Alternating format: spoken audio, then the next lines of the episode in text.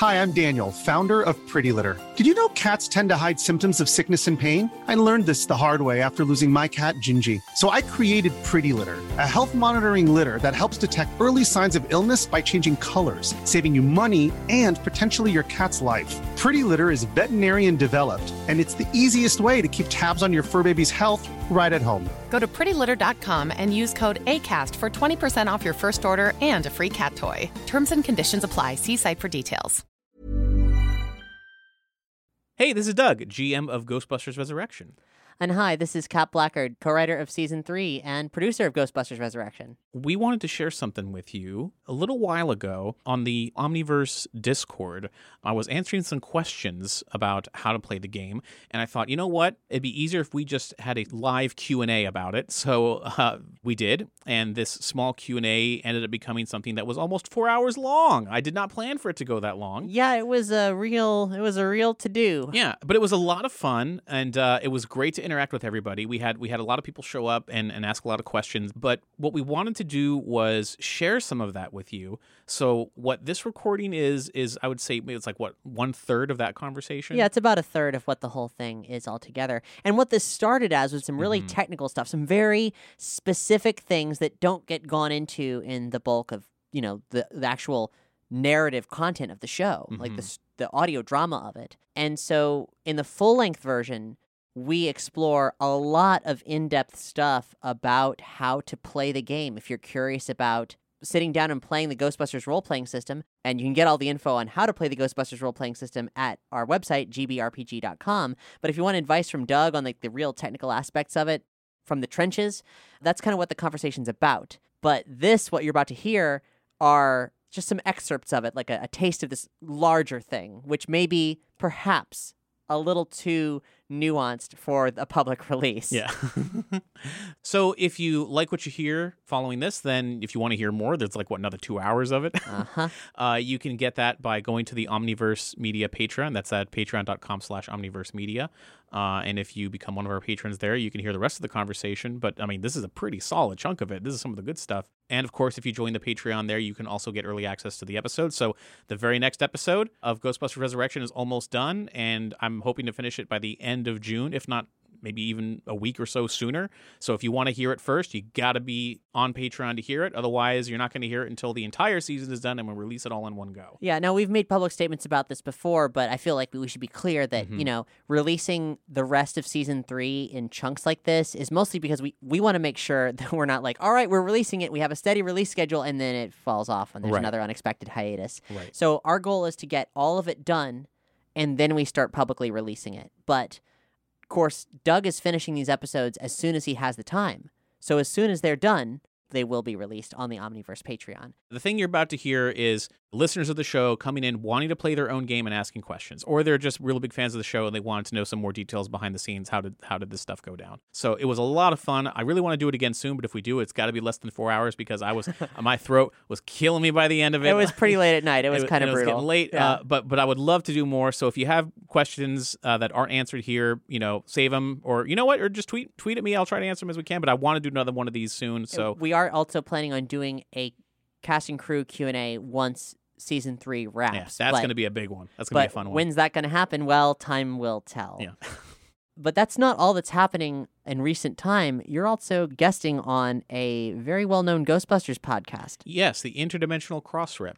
Hopefully, if you're a fan of our show, you're a fan of Ghostbusters. And if you're a fan of Ghostbusters and you like podcasts, why are you not listening to the Interdimensional Crossrip? It's the Ghostbusters podcast. Yeah. So I'm doing a, a brief interview over there. So I guess without any further ado, uh, here is some selections from our much larger Ghostbusters fan Q and A with Doug. When it comes to uh, building monsters, do you just like set up a, like a character sheet for them, like come up with what their special moves are? I notice mostly it ha- gets taken care of in uh, story stuff, so I can't... Uh, I haven't been able to reverse engineer it from listening. Sure thing. That was uh, Tank from the Atlantic Ghostbusters, by the way. Tank or Joe, as some of you know me. I would say um, when I was doing season one, I just read through the Tobin Spear Guide, which is the monster manual, for, for lack of a better description, for Ghostbusters. Um, I just went through that several times, just sort of trying to get an idea of like, all right, this type of ghost does this. It has this kind of power set. Uh, and I would just sort of not directly lift from that, but take a lot of heavy inspiration from it. Um, when I'm coming up with a monster for, well, for example, for season one, it, I knew what the end goal would be. I knew that these were just a trail of breadcrumbs that would eventually lead them to the Science Center to fight its Kotal.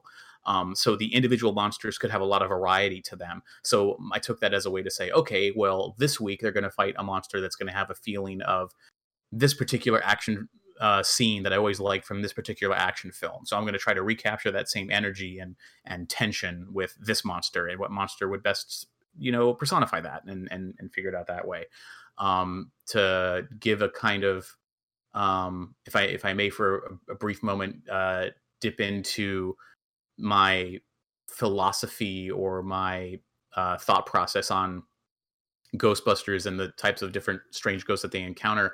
I always thought an interesting psychological subconscious theme running throughout Ghostbusters is that they are basically like psychologists for society, and that the busting of ghosts is like them uh, uh, doing a psychological analysis of humans as a whole. Hence, like, the ghosts that come back to haunt us are often aspects about our past that we don't like, or that we'd like to ignore or pretend aren't there, or that torment us. Um, it's no coincidence that some of the ghosts they fight are racists, you know, who like are members of the K K K, or like uh, uh, people who commit murder or uh, worship evil and want to do harm to people. These these are all aspects of us that we want to exercise.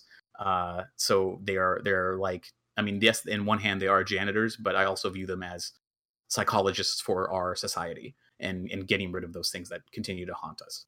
Whether I'm right or wrong, I have no idea, but I like to believe that adding that little bit of catharsis to it, the idea of making the world a better place, not just because we got rid of a ghost, but rather this was a bad influence on society, um, I feel like that makes the victory just a little bit sweeter.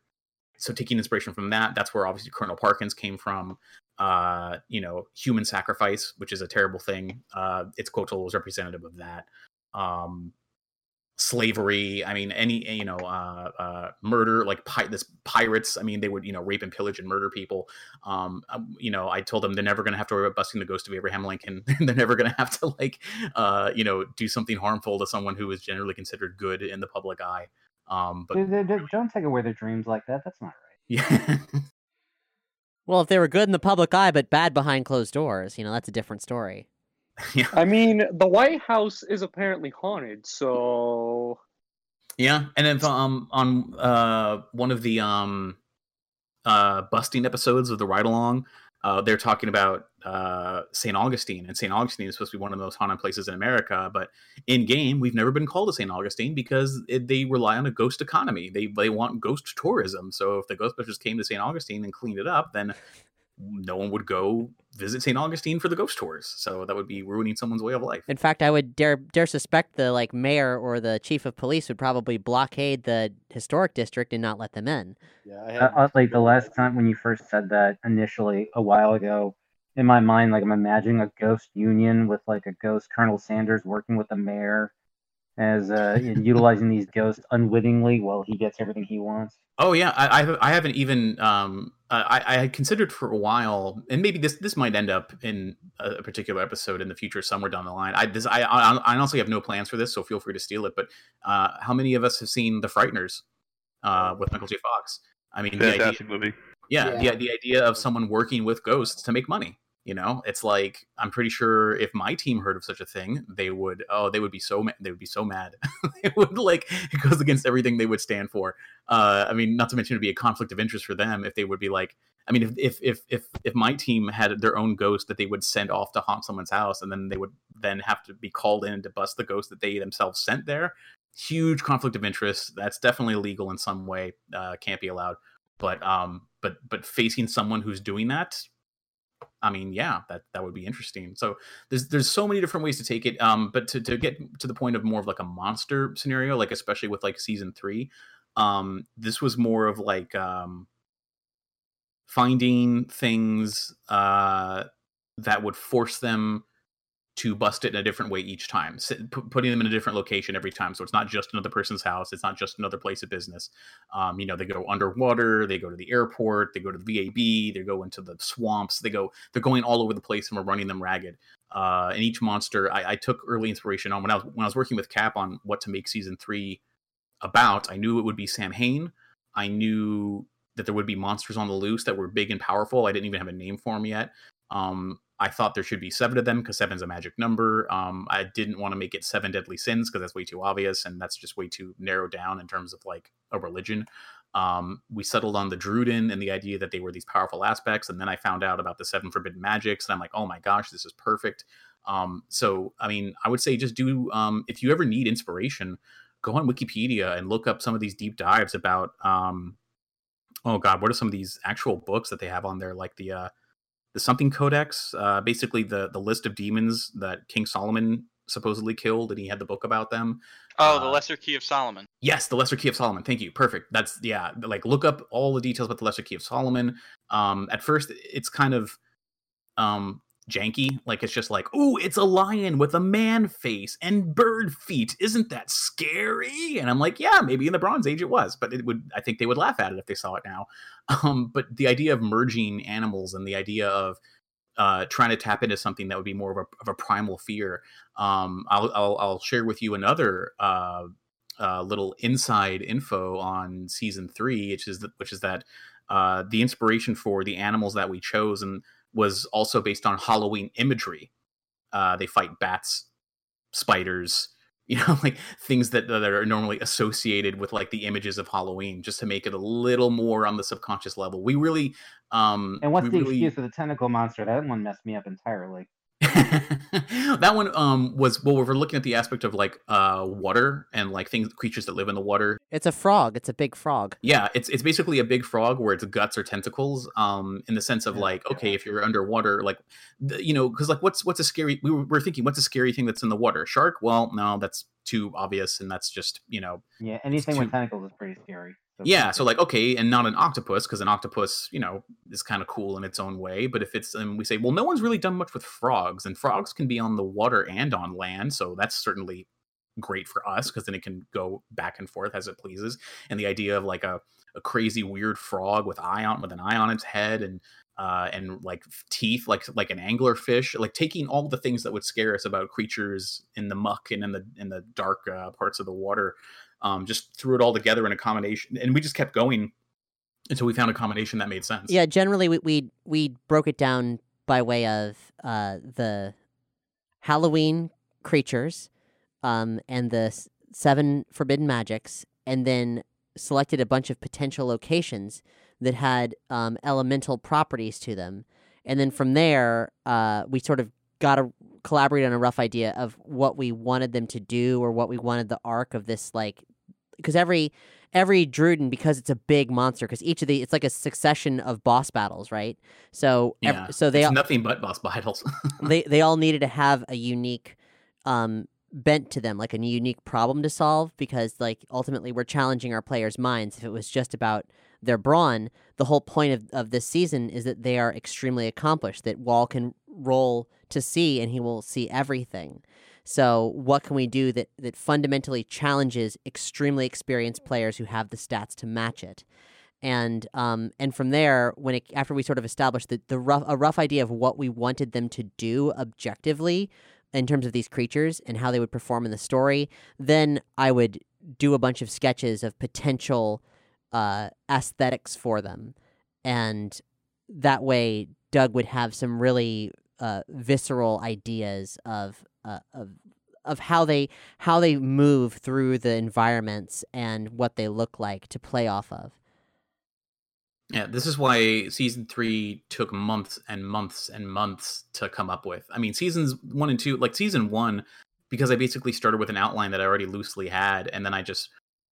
Sometimes I just randomly rolled uh, uh, stats for certain ghosts, and then when I had the stats of what the ghost would be, I invented the the theming around it. Before, way before I ever sat down to even play the game, I, I wanted to have uh, the entire season laid out in front of me, and like what ghosts they would face in, in each session.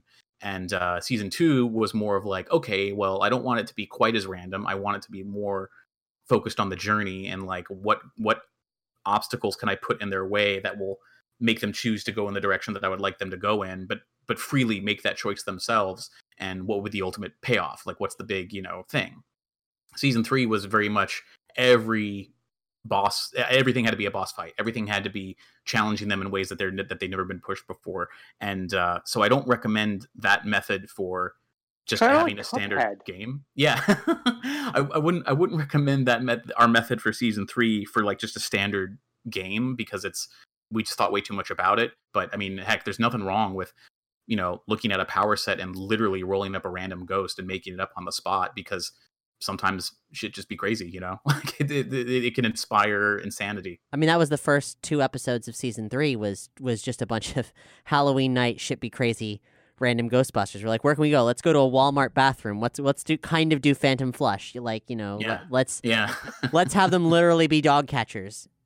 Yeah, exactly. And and and running them around, the, the first the whole point of doing the first two episodes like that was to have them go to as many places and do as many small buses as possible, just so that they sort of etch-a-sketch them, you know, shake them loose so they don't know what to expect, so they'd be unprepared for what would happen next. Yeah, so I mean. Can I say a little something on that?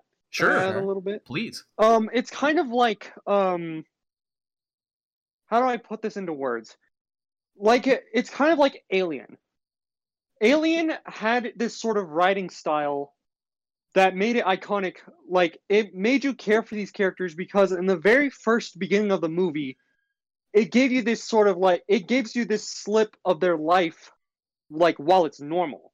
Right. Like, I kind of feel like the first three episodes of season three is kind of like the Ghostbusters life as normal before, like in Alien's example, before they got the transmission to go to L V four twenty-six, or in their case, when they had to go into the forest uh, to deal with the cultists. Yeah, precisely. So, uh, Drewski, I can't even begin to tell you how flattered I am by that comparison and how happy that makes me.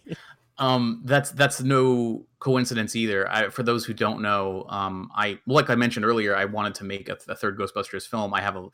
Uh, a background of, of going to school for screenwriting and studying films and their structure and story structure. And also teaching screenwriting. And also teaching. Yes, I teach. Yes, I have taught screenwriting uh, for many years. Uh, so it's something that's how I approach each season. I approach each season as if it was a feature film. How would I structure this if it was a feature film? Now, granted, if you listen to it all in one go, it's much longer than a feature film. But the story beats of when they do this, when they do this, we need to set up something. Because I'm assuming someone someone out there has listened to season three and never heard any of the other seasons before. And maybe maybe they didn't even know there was another one. I mean, I, it seems weird that some you wouldn't even be aware of it, but I, I wanted to put that in mind, where if you've never heard them before, you could start at season three and not really feel like you missed that much, um, that you would at least be able to follow them along their journey and introduce you to the idea of like, what does this world feel like? And what's the tone like? How do these people bounce off of each other? And then throw the thing in, in, in front of them. And that was another point of, of season three, wanting to shake it up with seasons one and two. Um, it was very much, you know, follow the breadcrumbs, you know, find out who's behind it all, big fight with the boss at the end.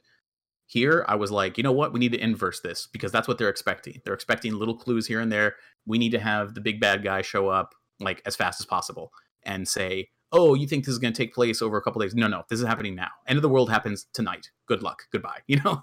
Um, and ever since then, they've been uh, off kilter, and they have, they've been stumbling from one misadventure to the next. Which is exactly what we wanted. Yeah, and with tabletop role-playing, especially with long-running campaigns and characters who you're familiar with and players you're familiar with, it's never good to psychologically abuse your friends. However, no, yeah. you can work alongside them consensually to create something really unique that can only be done because of your relationships with them. And that season three is a long-form psychological experiment in a lot of ways, because we understand our friends and how they react to stuff. I mean, the latest episode of season three, that one was pretty freaking crazy. Yeah. To say the least. Yeah, that was a that was a very complicated one to do, and it was um, a long time planning. Just for archival purposes, as of this episode's recording, Death Shroud, the Death Druden episode at Halloween Horror Nights, is the most recently released episode. Yeah.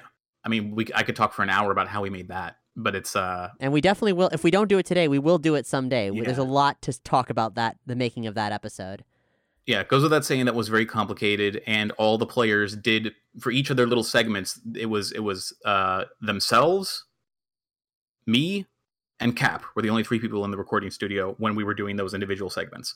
So none of them knew what the others were doing. They had they didn't talk. We didn't allow them to talk to each other at all. Uh, it was just one at a time. We would bring one in, and then when we finished, we'd send the we would send that person away and bring in the next one. And they weren't allowed to share what had happened.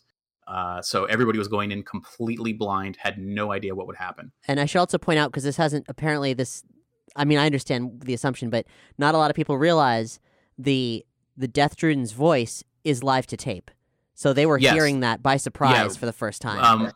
Yeah. If you if you listen to that episode and you realize that their reactions to the voice of the Death Druden, they were hearing the Death Druden as you are hearing it in the episode. I didn't. I, I didn't. I really didn't do much editing to the voice. So when, when they were in that room in the dark, in reality, we we turned the lights off.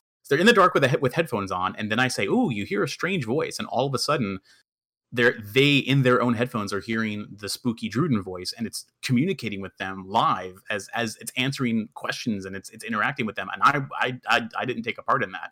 Uh, that's what was. It gave it that extra tension and that extra bit of fear. So like when you hear Mike Wall reacting to hearing the Druden for the first time, that was a legitimate reaction. That was the, that was the actual exchange that happened as it was happening. Doug and I just sort of figured out the sort of like tone of the character, and then I performed the character. Yeah. And and and we devised, with the help of Mark with a C, a series of different effects that we could deploy live that would allow us, that created a, an actual, like, a voice that had a musical quality, like a creature that has an organ built into its body. So there's a certain degree of, like, the way I stretched my words and breathing that was almost like an instrument that I sort of had to learn how to perform. And being able to hear it live and perform it live like that is part of what created the character. Mm-hmm.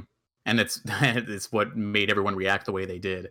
Uh, it it it went it went really well, and I'm I'm really pleased with the result, because, you know, even while I was editing it, you know, sometimes when I'm editing something, I'll I'll hear it so many times, you know, it just I'll be like, is this is this joke actually funny? I know I can hear myself laughing, but that was so long ago, and and I've heard the, the I don't know. And then of course we release it, and people, you know, like, oh, that was good. It's like, oh man. That, I was almost tired of it at that point, but when I was listening to like uh, everyone's interactions with the Druden, it was endlessly entertaining for me, because every time I would like go back and hear a part where the Druden says something and I hear their primal reactions to it, it was just so authentic that I couldn't help but but be uh, really pleased with, uh, with with with how they with how they uh, reacted. Now, we're definitely going to talk about this more. We we plan to do a cast and crew interview once season three wraps, but you know that's still a ways off.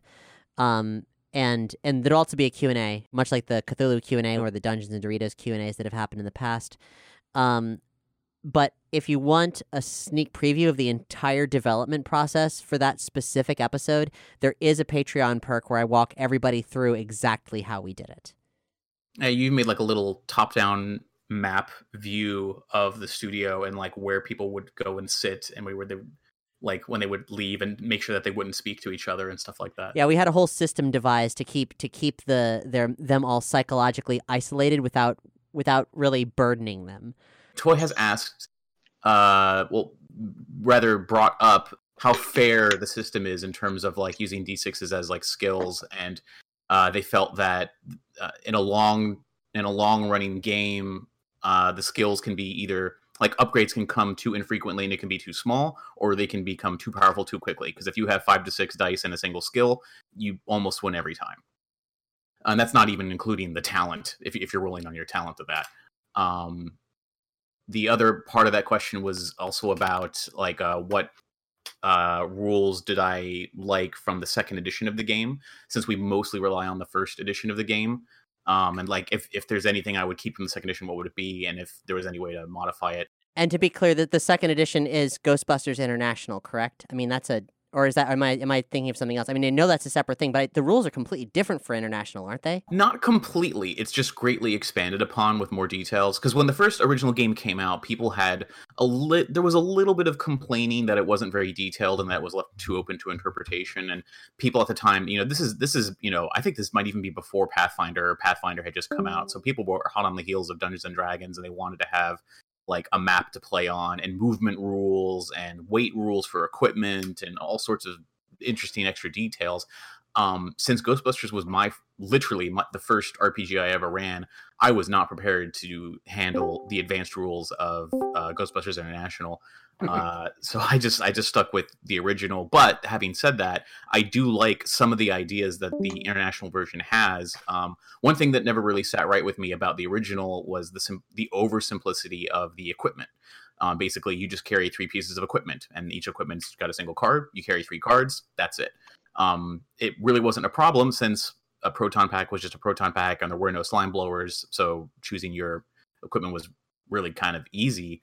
Uh, but since we included slime blower, slime, slime blowers and whatnot, um, it, it made it, uh, the loophole in that was that, well, why, if I can carry three cards of any kind, I'm going to carry one slime blower and one proton pack and whatever else. And that just honestly doesn't make that much sense. But the way the second edition gets around that is each equipment has a rating in, in terms of hands. So like a, uh, for example, um, your ecto goggles might be one hand's worth of weight, meaning it would take like one hand to carry it. So therefore it has a, it has a handprint on the card. So it's worth one hand. Uh, I think you can carry a total of three hands worth of equipment. Proton pack is worth two. Um, I very can't remember. Munchkin-esque. Yeah, it's, it's very, very simplified, watered down version. I, I really like the idea of making the rules for about equipment a little bit more, I don't want to say strict, but more refined and more specific. Um, but I've just been lucky enough to play with a group who wants to play it the way I like to play it, which is, you know, they're, they're not trying to min-max, they're not trying to screw around the rules as much.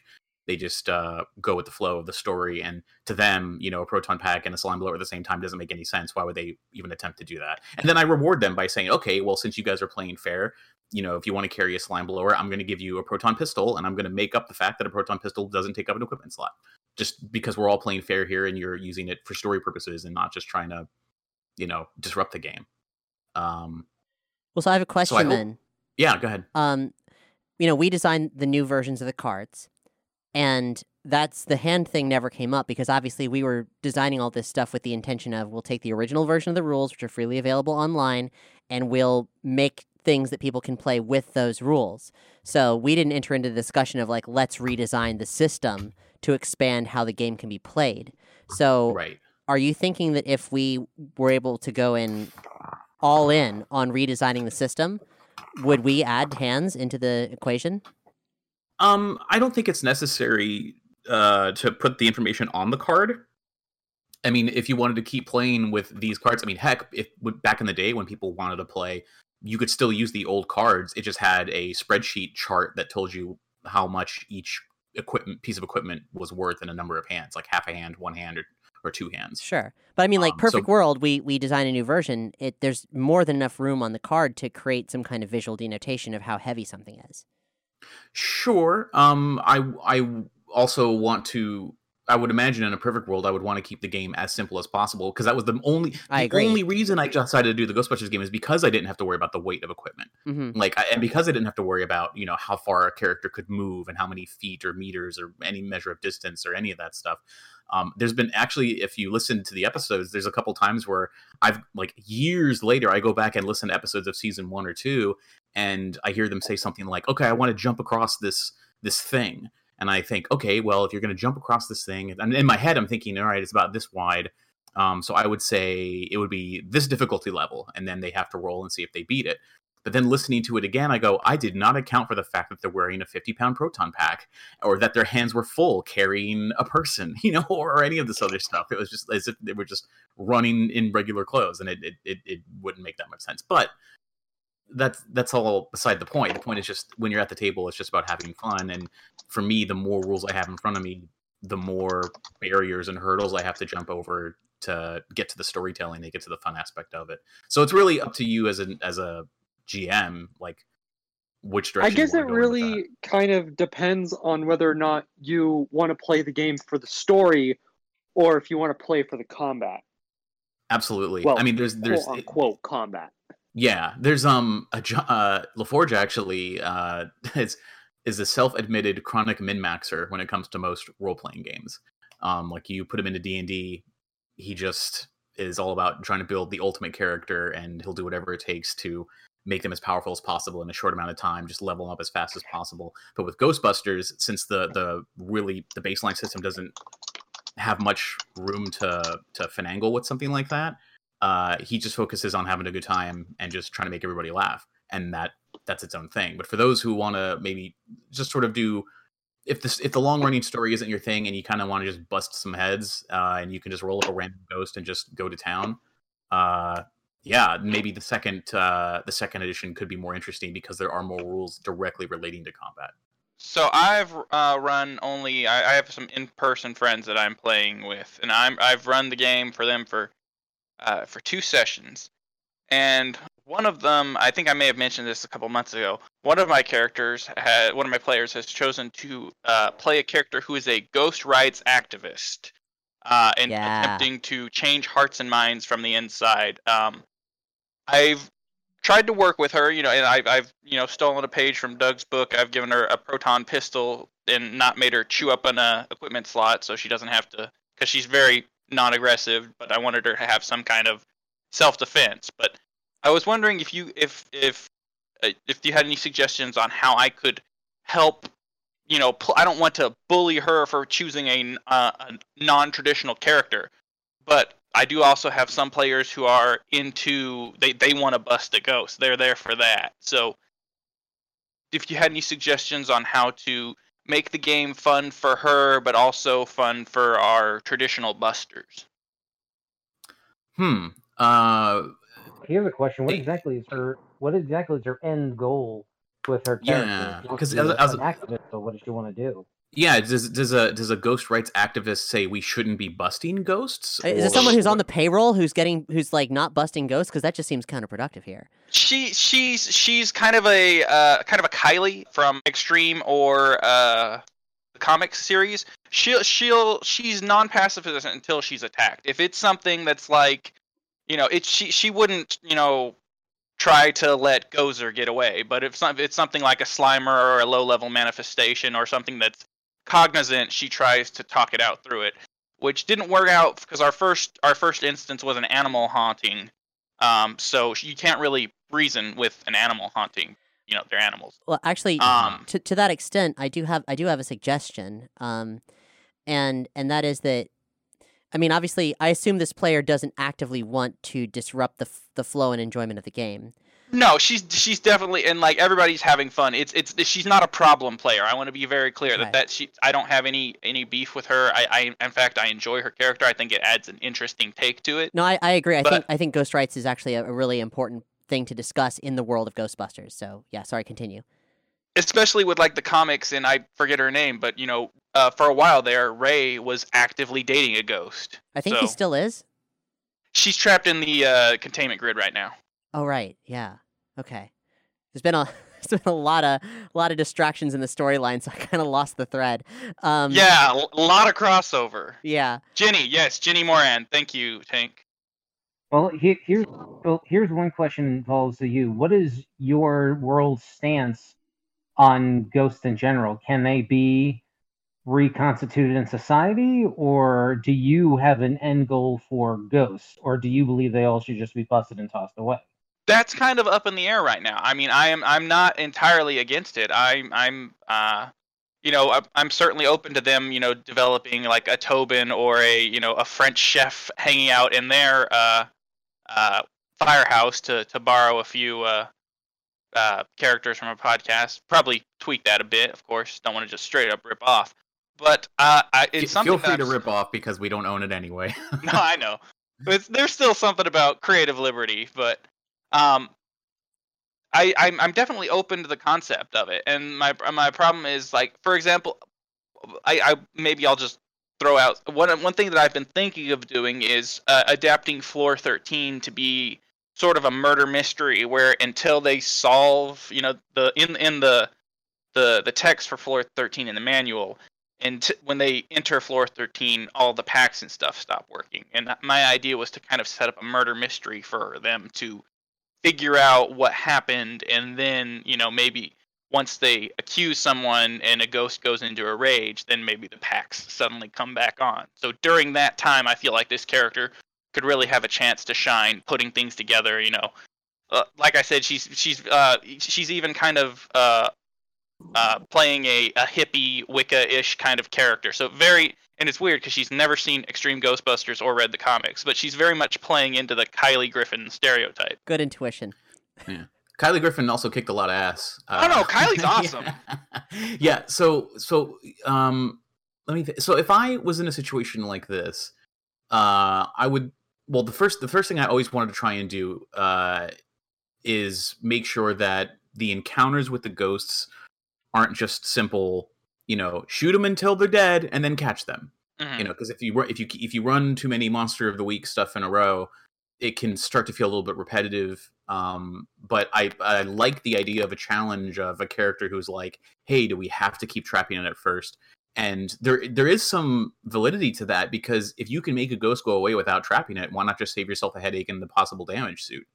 So um, keeping in, in line with the original rules, um, when you make when you create a ghost, you should think, what does the ghost want? Like, what is its the ghost the ghost should have a goal of some kind, because if the ghost can get that goal, then maybe it's satisfied and it can move on to the other side. If it's got some intelligence to it, or if it's like a mindless monster, then it will never be satisfied with its goal and you have no choice but to bust it. Mm. So uh, her expertise might come into play with like negotiating, or if she's always reading about the lore of something or understanding something when you enter a situation. I mean, you'd have to, if you make up a situation ahead of time where they're going to encounter an intelligent ghost, um, either if they were murdered or if they want revenge or whatever the case may be, um, but for some reason they're unable to communicate. Maybe because they're a ghost, when they speak, it's gibberish, or when they speak, it's it's like backwards, and they're going to have to do like E V P, record it, play it back, and she might have the, like if, if no one knows what to do, you could have her roll her brains roll. She and she did she did dump a lot of points into brains, so that that worked. There you Good go. Move. That's then then she can be the one who says, okay, well if you if you all are going to be worrying about just shooting first and asking questions later. You could, I don't want to say punish them for that, but show them the consequence of that, where, for example, if they run into a situation, the ghost is mute, it's, you can see it's trying to speak, but it's not speaking, they go, screw it, trap them, they trap it, they put it in the containment unit, fine. And then have the owners of that business or residence call a week later or a day later and say, hey, why is the ghost back?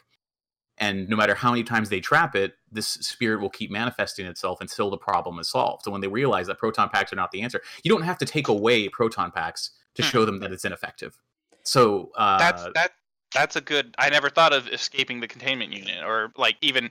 I feel like having them break, having it break free of the trap unnoticed on the way back to the firehouse is. Yeah, I mean, um, I, to take a line from the movie when uh when they get pulled in, they, they pull into the firehouse and they go, "Oh, I got to get some sleep. I'm dying." And Janine says, "Here's tonight's worksheet." And he goes, "Oh, great, two more free repeaters." Mm. So the idea that okay, you guys didn't solve the problem this first time. Uh, and now the same people are calling back and say, hey, as per the rules on your website, if you have to come back to repeat, if it's a repeat on the same ghost, it's free. Yeah. And then they keep busting it. And it's like, why does this thing keep coming back? It's not escaping the containment grid. The the problem just manifests itself over and over because you're not actually solving the core issue. I gotcha. Um, okay. Yeah. So, I mean, again, this, I mean, take that idea and run with it. It's, it's no, really definitely. just a, it's just a matter of really clever. I like that idea. And and from Thank a you. from a character standpoint, um, you know, there's plenty of animal rights activists uh, who work at kill shelters, yeah. and uh, you know, the the agenda is generally to change things from the inside, to be a positive force within an institution that's somewhat problematic. But and that's um, what she's going for. Yeah, and having yeah. A, having a holistic approach to this to this larger thing, the the human nature sort of dictates that you fire a gun at something, you get rid of it, but that's not really indicative of the actual way that nature behaves, which is kind of the I difference mean, between the Ghost Smashers and the Ghostbusters in a, in a, in a larger sense as well. Does yeah. does your player uh, happen to have a degree in parapsychology? Um, no, I can't. I don't have her character sheet on me right now. I mean, um, just just that's a wonderful excuse where it's like, let me use my degree in parapsychology, you know, to like. to talk to the ghost to get it to go away. Because could you imagine a, a, a bug removal service that shows up and instead of spraying pesticides everywhere, they just pull a Pied Piper, play the flute, and all the rats leave? I mean, very, very Venkman unpossessing himself from the, the circus ghost. one hundred percent. Yep. No, I, I, that was one of my favorite moments of the earlier uh, earlier storylines, just because it's like, wow, uh, using the character's back, you know, background and expertise in, in a way to bust a ghost in a new and unique way. So I would just encourage everyone to like, you know, don't be don't be afraid to take risks on how to solve the problem. You don't like, I mean, I, I don't always know how to solve the problem when I make a situation like, and the, uh, you know, my team comes in and they just figure it out. Um, sometimes I'll have a specific ending in mind where I want them to solve it this way or that way. Like in the case of, um, I, the one I took out of the book, actually took out of the original source book, uh, was the couch potato, uh, scenario. We're running that right now. Yeah. Yeah. There you go. The, the, they, they shot him and they trapped him. And in theory, they could have just put him in the containment unit, but I wouldn't have really rewarded as many brownie points for that. I really wanted to play on them feeling guilty about just zapping this guy who just seems like a normal dude. He's not like a monster. Um, and, uh, and if you could, and it was to prove a point early on that you can solve, there's multiple ways to solve a problem and you don't always just have to shoot it. Yeah. Um, so have, she having and her boyfriend were actually the ones in our version of Couch Potato that realized this guy's obsessed Quantum Leap. Mm. And didn't get to see the. I, I tweaked it just to be a little modern. And the, fi- the final episode of Quantum Leap is what they're going to have to track down for him. Nice. I hope I hope they're not disappointed by the last episode of Quantum Leap like I was. Oh, it was. It, yeah. Still waiting on that movie. Many of us have those stubborn pounds that seem impossible to lose, no matter how good we eat or how hard we work out. My solution is PlushCare. PlushCare is a leading telehealth provider with doctors who are there for you day and night to partner with you in your weight loss journey. They can prescribe F D A-approved weight loss medications like Wegovy and Zepbound for those who qualify. Plus, they accept most insurance plans. To get started, visit plushcare dot com slash weight loss. That's plushcare dot com slash weight loss. Need new glasses or want a fresh new style? Warby Parker has you covered. Glasses start at just ninety-five bucks, including anti-reflective, scratch-resistant prescription lenses that block one hundred percent of U V rays. Every frame's designed in-house, with a huge selection of styles for every face shape. And with Warby Parker's free home try-on program, you can order five pairs to try at home for free. Shipping is free both ways, too. Go to warby parker dot com slash covered to try five pairs of frames at home for free. warby parker dot com slash covered. Um, yeah. Like, I thought your I thought your answer to all your problems was to throw Briggs at it.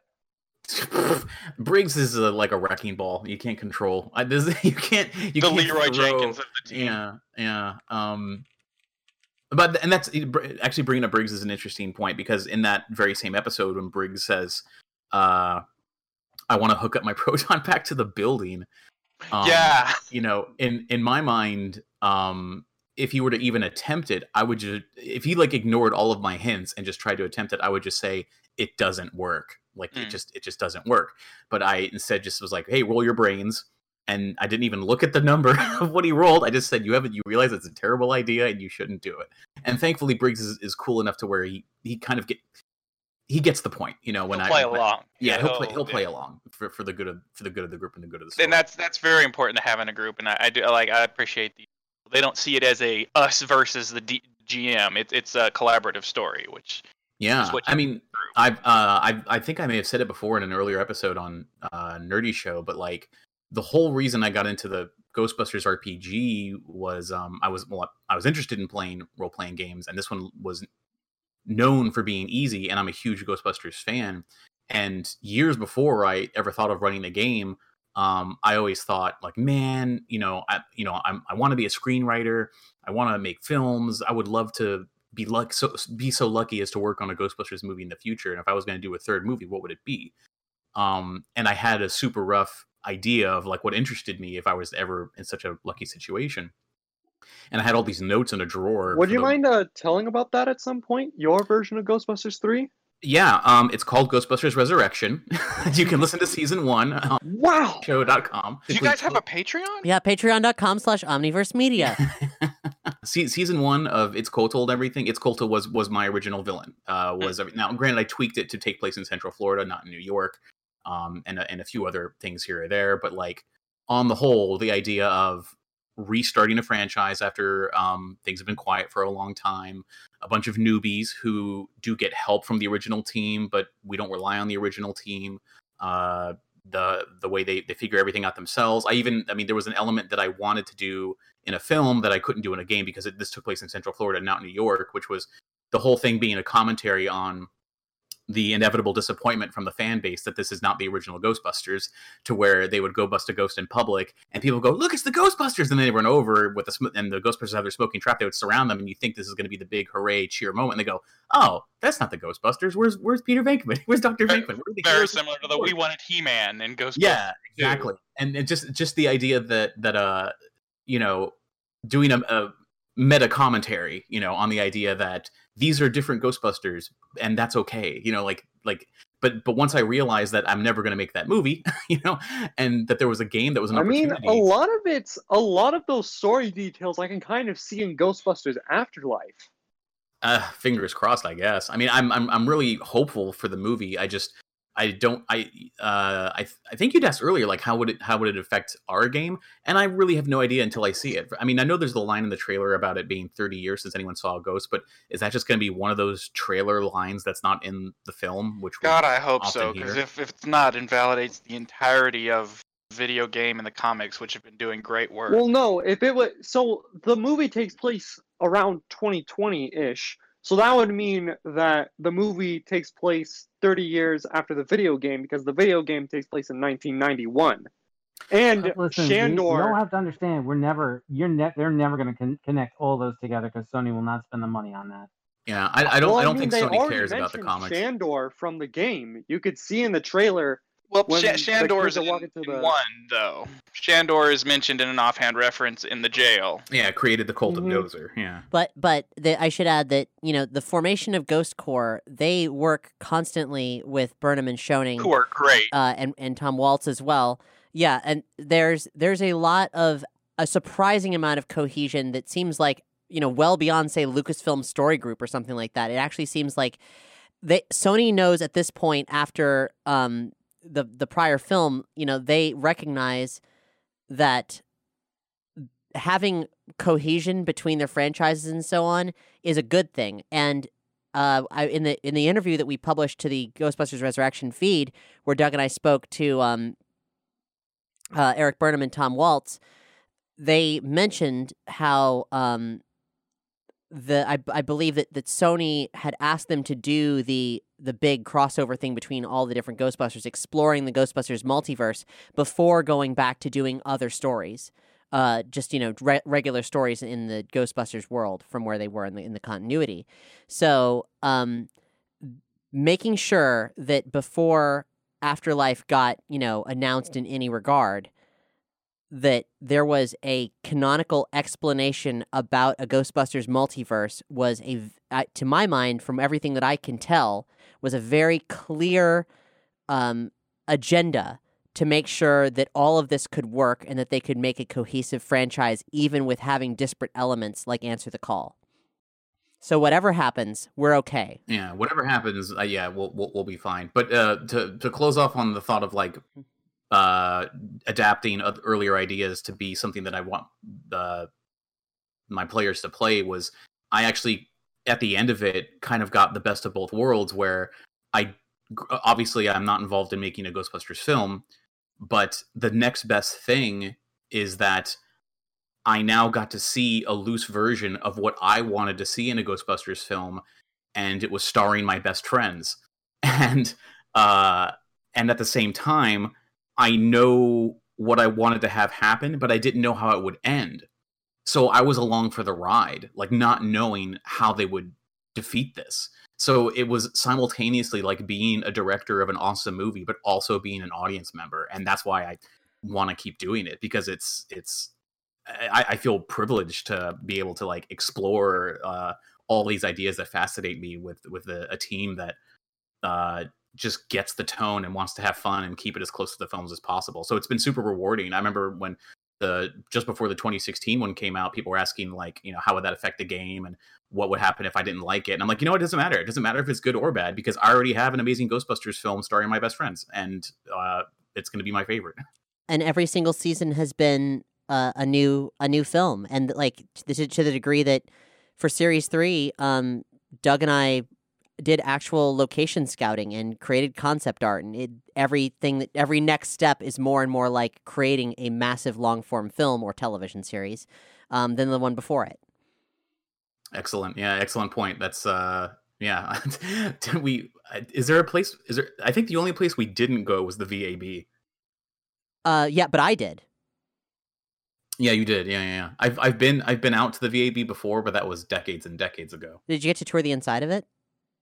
I did not. I was only on the outside. Done it all, baby. So one of the things that's kind of been troublesome for me running the game is, is dealing with brownies. It's not so much like characters spending them or anything like that. It's pretty easy for me to to fit a game session so that they're roughly going to go through their brownies or whatnot, but also rewarding them. The game the game book itself is not very specific on how you should really do it. I know that like once you hit like a certain point, you achieve a certain goal in your character as a as by the character goals that you basically roll a d six, but it's very uh-huh. random to me. I kind of defaulted to kind of just giving everyone a brownie point to add to a permanent kind of brownie point total every game session, and then kind of refreshing every game session until something weird happens. How is it you handle that in your game session mechanically? Very loose. Um, it depends on each specific scenario. Like, am I giving them a brownie point because they made me laugh? Am I giving them a brownie point because they did something particularly badass and they were fearless? Or um, did they trap a ghost in a way that blew my mind and I wasn't expecting it and they overperformed? Um, or did they succeed, or did they attempt to uh, pursue their goal? There's been a lot of different things. So, like, for example, um, I think in season two, Um, Poole changed his goal to fame. Um, and when they got off of the plane and they landed in England, and there was like a lot of news uh, people uh, around, um, Poole said he wanted to take a moment to address them really quick and get on camera and just say that everything's fine, Ghostbusters saved the day or whatever. And I was like, oh, well, that's actually in pursuit of your goal, so I'm going to let you roll. And I just said, ah, let's do two. You know, I didn't want him to go crazy amount of brownie points or something like that. There's a little bit of random chance involved, but considering it was like a national news program, Uh, I said, roll two dice and see what you get. So he did. Um, other times I'll just say like, oh my gosh, that was really funny. You get a brownie point. Usually I'll one brownie point is like the reward for being funny or some doing something unexpected or having a badass moment. I, I, I only really reward more than one brownie point if it's directly related to their goal or if something truly like truly incredible and it completely blows me away and I have to like bow down to to that decision, which isn't that often, um, but it has happened. At the end of a session, depending on how they did, I usually reward them one or two. I, I almost everyone gets a, a base of, of one brownie point when they successfully trap a ghost. Um, if they did it in a way that was clever, I'll reward anything extra. If anyone did any particularly good role playing or had a great character moment, I'll reward that player as well. So like I'll go around the table and like a typical a typical ending would be, Uh, just after I shut off the microphone for season one, I would say, okay, uh, that was a great, great game, everyone. Um, everybody gets two brownie points, and they go, yeah, because they, they just kicked a, lot, kicked a lot of ass. I would say, uh, LaForge, um, you get an extra brownie point because the way you convinced that one guy to do that thing. Uh, Poole gets an extra brownie point because they convinced that one thing. Also, in season one, Poole's goal was was love, or sex, rather. So uh, you got a date with Selena Morelli, so get another two on top of that, and so on and so on and so on. My players were not shy about spending brownie points, so they didn't save up a whole lot the first time around. I, I encourage them to spend it. Um, but uh, really, I don't I don't have like a locked down, uh, super tight rules about how to distribute them. It's just more about who's having who's having fun, who needs it at the time, if if, if that makes any sense. Yeah, it does. So do you ever at any point like refresh the brownie pool, or is it just basically like you start with twenty, you spend a bunch, you get a couple more along the way, and that's what your new total is, and just is a rolling total as you go along with the campaign? I keep it as a rolling total as they go along with the campaign. Um, okay. At the in-between seasons, we'll refresh, because sometimes uh, I think certainly between seasons two and three, there was a very long break. So when we yeah. came and sat back down, um, nobody could remember how many brownie points they left with. So I think I just started everyone at twenty.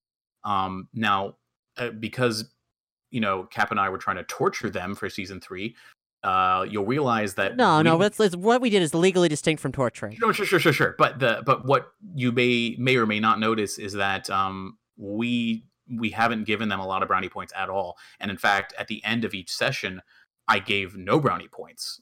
And uh, and they would say, like, I'm, we, we finished, after they met Samhain, I was like, all right, everyone, and that's the end of this session. We're going to end the episode here.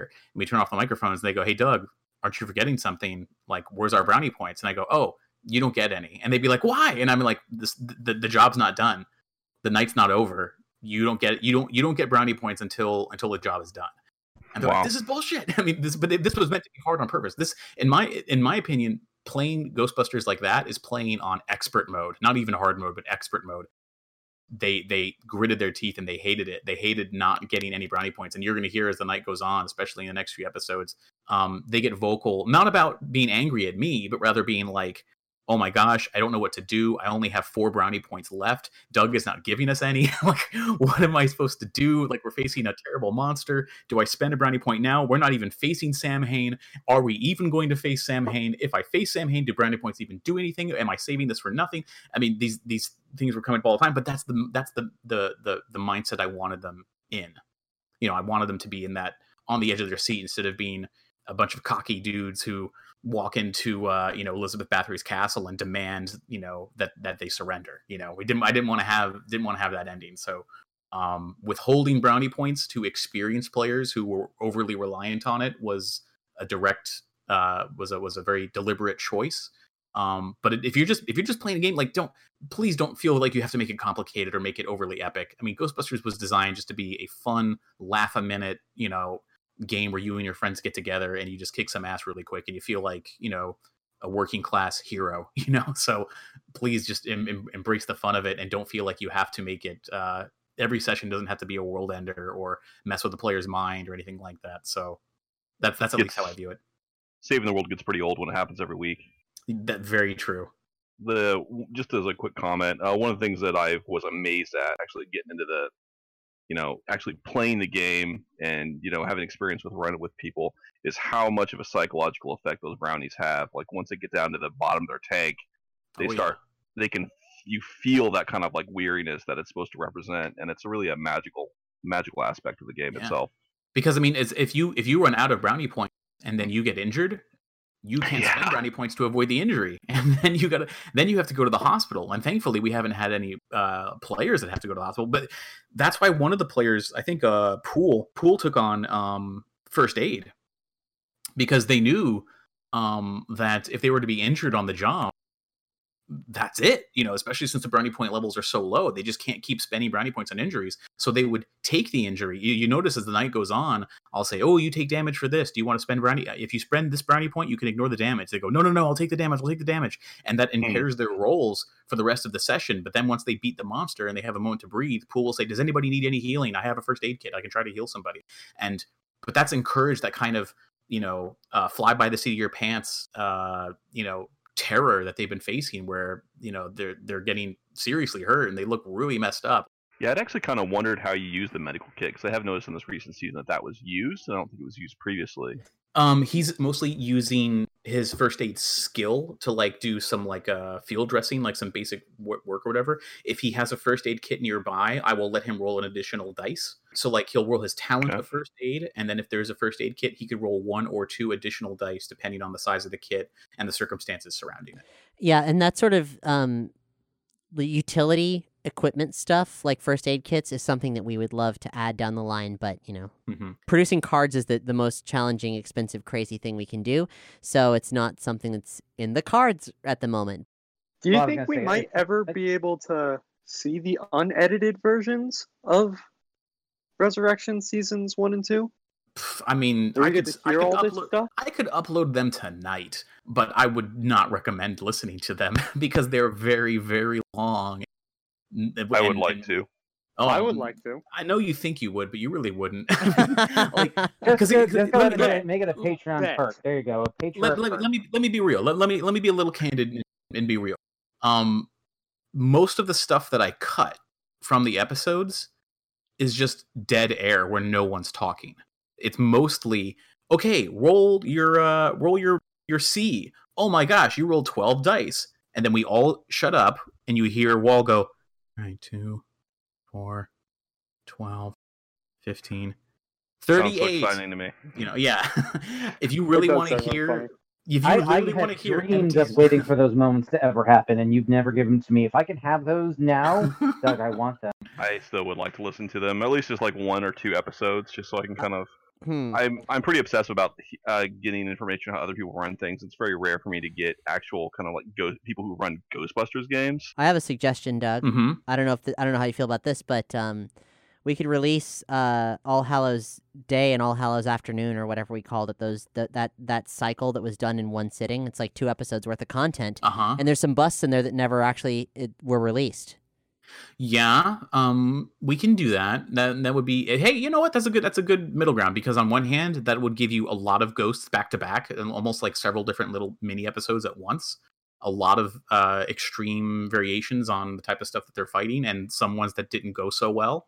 Um, yeah, and in fact, that, like Cap says, there was a couple busts that ended up not being in the final episode because it honestly just wasn't that great. Like in my head, I it, it ran a lot better, and it's one it's it's quite literally the the longest deleted scene like we've ever had. Like it's it's uh it's an entire bust that takes place in a uh, store that sells artifacts, like ancient artifacts.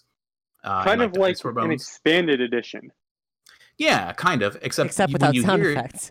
Yeah, with, without sound effects, without music. And when you hear it, you're going to go, oh, they just kind of shoot it until it's done. And then I realized as I was editing it, like, nothing really happens with this bust. And it's not even that, it's not even funny. And it's not even action-packed. And it's not scary. It's just kind of a time waster, because I was throwing a lot at them to waste their time to get them loosened up before I hit them with Samhain. So... yeah, that was it. Was it was completely unnecessary. But hey, if, if that's something you, you would all be interested in hearing, I'm sure we'll work something out. I waste yeah, my time uh, on way worse things. Uh, com- coming soon down. to Patreon at uh, five dollars plus, as per I guess what we that's where we put uh, all the other uh, raw actual play content. Like we have, uh, if anyone's not not aware yet, we we've released an entire almost nine hour long. Uh, series of Call of Cthulhu Mystery Program that will be coming out fully produced as an audio drama in the future, but this one flowed really well as an actual play session, and we wanted to give people something to enjoy and thank our patrons with for, you know, during during the quarantine. I've never actually listened to the Cthulhu, even though I'm, it's a genre that I'm really interested in. I'll probably start doing that because I'm having more interest in running horror stuff lately. Hell yeah. Getting, getting to hear that would definitely help out defining... like all those sorts of little details. That would be really, really cool. Hey, so I, I, I genuinely hope you find some value in it, because I mean, if I found value in it, I wouldn't have edited it in the first place. Like I wouldn't, I wouldn't have decided to add all that extra stuff. So for something that I'm like, ah, why would anyone want to hear that? If you want to hear it, yeah, okay. I, it's, yes, it's weird, but I won't. Yes. Okay, folks, thank you so much for listening. That was just some pieces of that much larger thing. Mm-hmm. You can head to patreon dot com slash omniverse media if you really want to get into it. If you're looking for recommendations from Doug on how to play the game, or like nuance about, I don't know, what what are some examples of the, the like very specific oh, like things? Just, like I've had people reach out to me on specific scenarios like, well, if my character is, is using this weapon and they're fighting this type of thing, and, and I realize that I painted them into a corner and they can't, they actually can't fight this, how would how would we work around this? Or, oh, hey, I've designed a ghost that does this and this, but I don't know how to trap it. Or, you know, questions of, hey, I got them into a legal problem. Uh, they actually committed a lot of property damage and someone almost died. How do I punish my players because they're getting too out of control? You know, there's all these questions. I've, uh, you know, I, I, I love to I love to try and answer uh, some of it on the Q and A, but most of it I try to answer on the Omniverse Discord. G B R P G dot com. There's a link to the Discord at the bottom, or you can go to nerdy show dot com slash Discord. Stay tuned for further updates. Remember to follow Ghostbusters Resurrection on uh, social media. On Twitter, we are at G B Resurrection. Yeah, there and Discord. We'll see you right, and we will see you next time. And remember, stay fit, keep sharp, and make good decisions. Hi, I'm Daniel, founder of Pretty Litter. Cats and cat owners deserve better than any old-fashioned litter. That's why I teamed up with scientists and veterinarians to create Pretty Litter. Its innovative crystal formula has superior odor control and weighs up to eighty percent less than clay litter. Pretty Litter even monitors health by changing colors to help detect early signs of potential illness. It's the world's smartest kitty litter. Go to pretty litter dot com and use code ACAST for twenty percent off your first order and a free cat toy. Terms and conditions apply. See site for details.